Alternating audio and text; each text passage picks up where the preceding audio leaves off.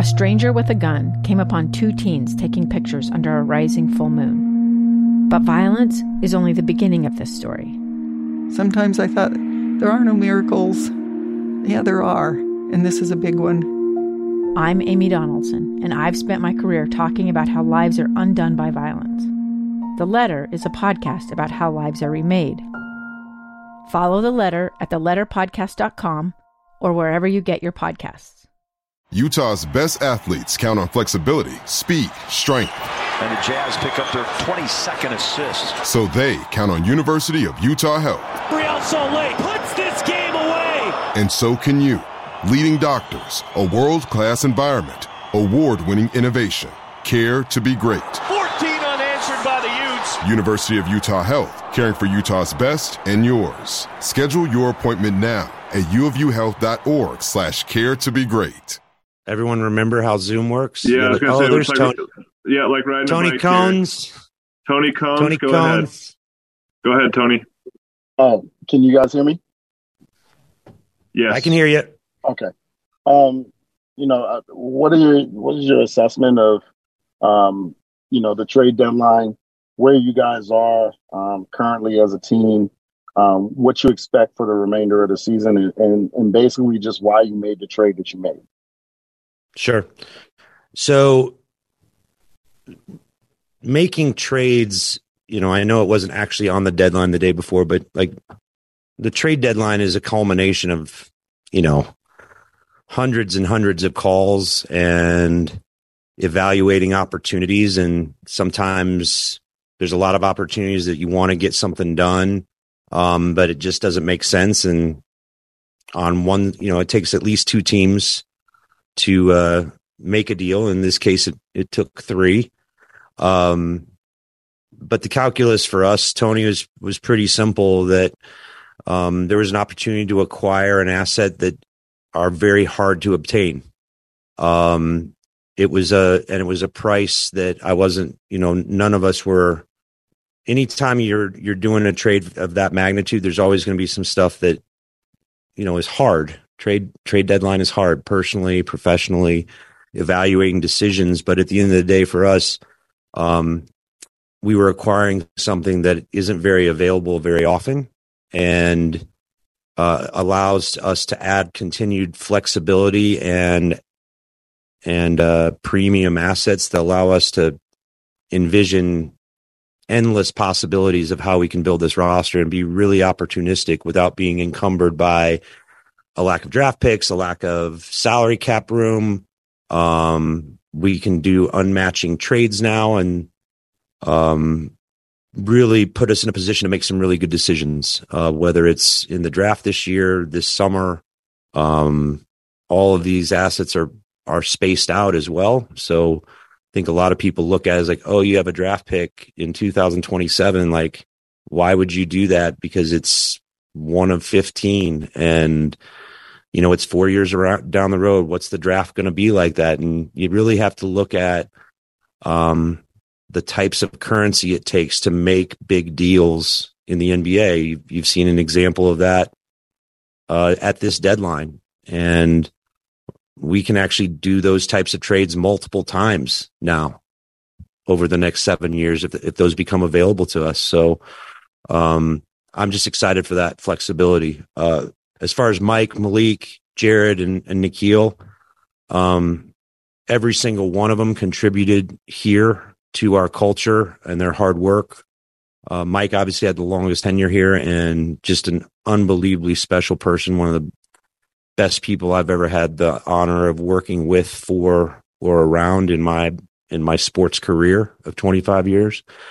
Malik and Jared came in, bought in immediately, and Nickeil, I think we, we were able to really get him better. Um, and that their experience with the Jazz, uh, however long, was a good one.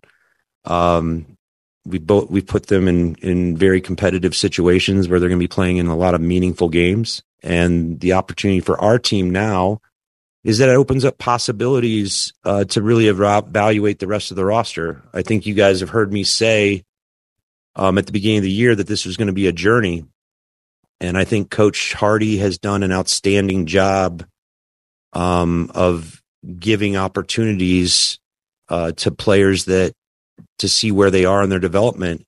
Uh, even though our roster was pretty unbalanced and guard heavy with a bunch of players that probably deserved to play uh, more minutes, but were just limited because we had so many, you know, solid players. So this oppor- this trade opens up opportunities for those players uh, for us to get to know them in bigger roles. And so by the end of the season, that we kind of know everybody down one through fifteen on the roster, we know what we have. Go ahead, Andy. Sorry, sorry for the diatribe.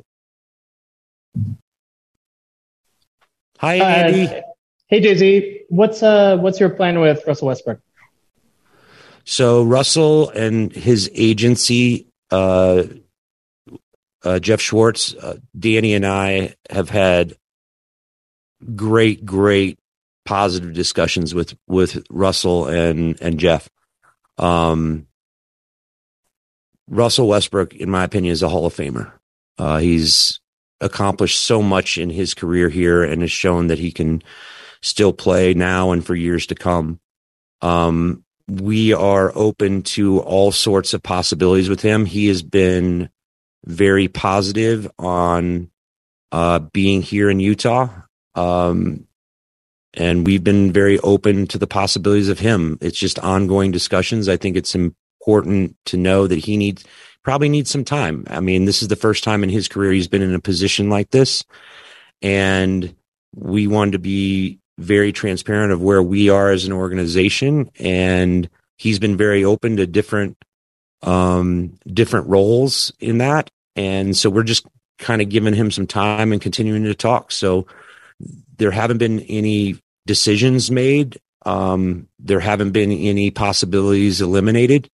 Um, but I've been, it's been, he's been great. He's been great to talk to, uh, such a professional and, and actually very complimentary of the Jazz and the organization and is open to being here. So we're just going to give him some time to kind of figure that out and uh, continue to talk. A gun in the face. Then all of a sudden, they all kind of lined up. They pointed their guns at me. And this is the point where I thought, I'm going to die today. Started two years of horror for an American in Venezuela. They said, You need to give us your phone and get ready because you're coming with us. I'm Becky Bruce, and I spent a year researching and piecing together Josh and Tammy Holt's story about their ordeal in a notorious prison. That's when everything started to turn bad. We had another pound on the door. Boom, boom, boom. And there was the police once again. You can binge all of the episodes of Hope and Darkness on KSLPodcasts.com or wherever you get your podcasts.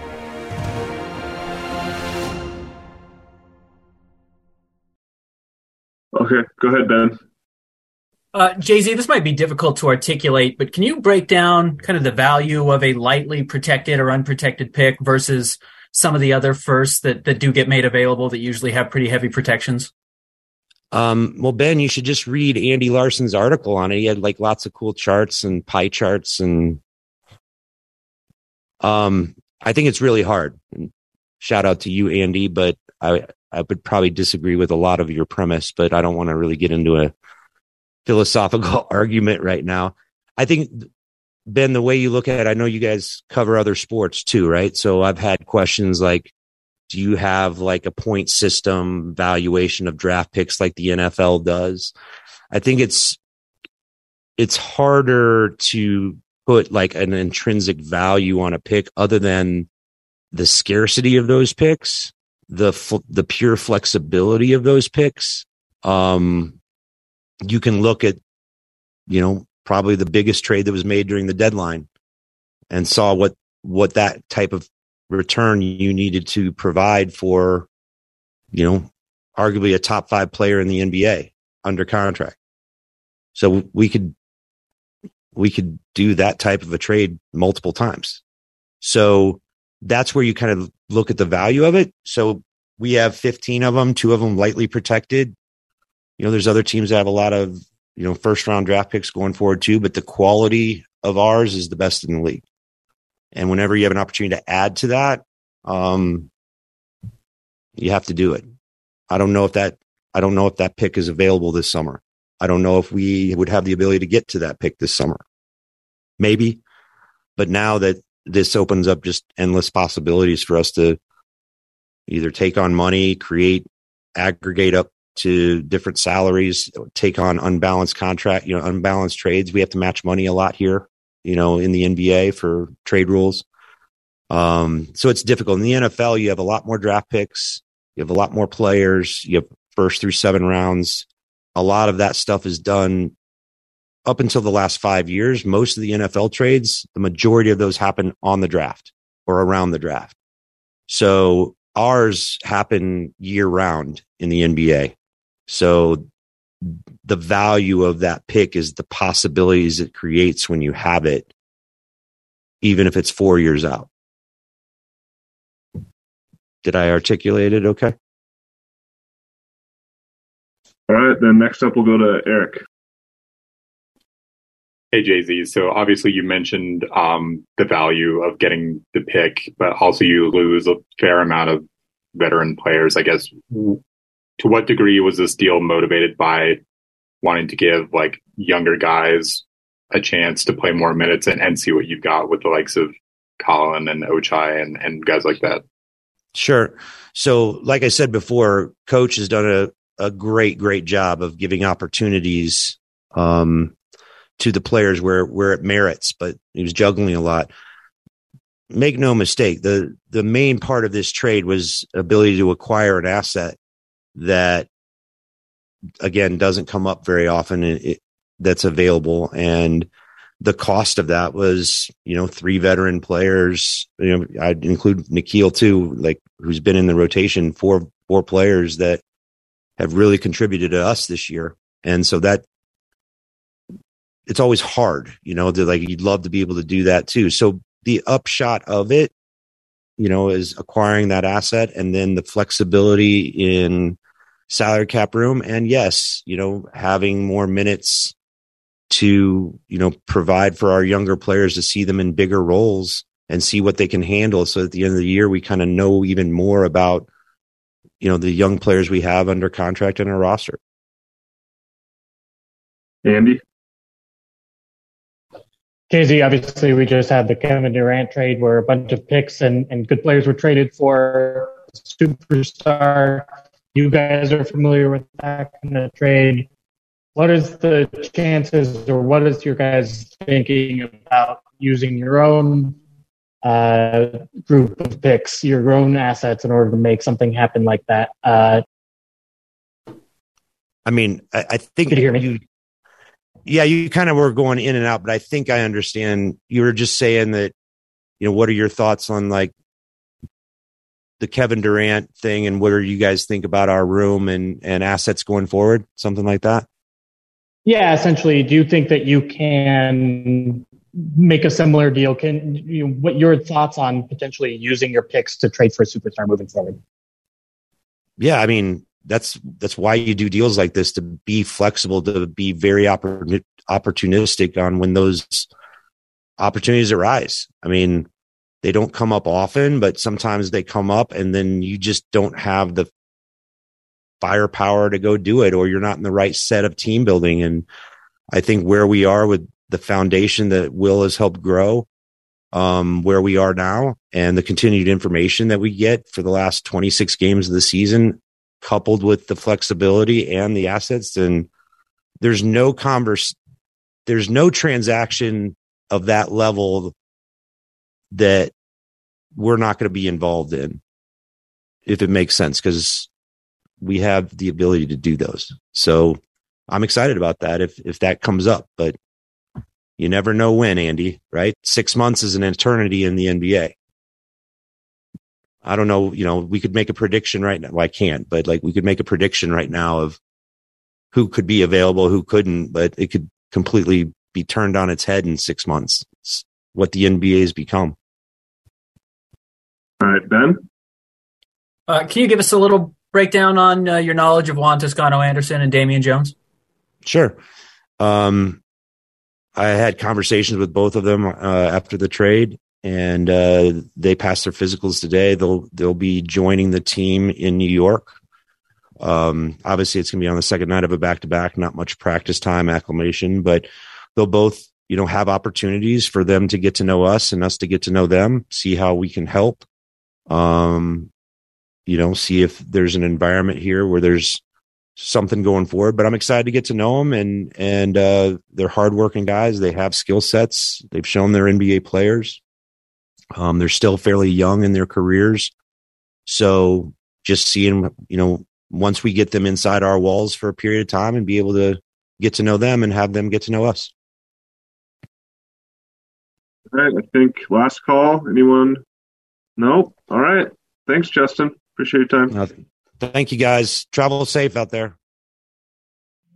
Two years ago, Americans watched in horror as a crisis unfolded at the Kabul airport. She was tear gassed and beaten. Images of thousands desperate to escape Taliban oppression filled our news feeds. More than 80,000 Afghans made it to America. But the story didn't end there. It was very cold. There was no power, no heat. Who would help our newest neighbors?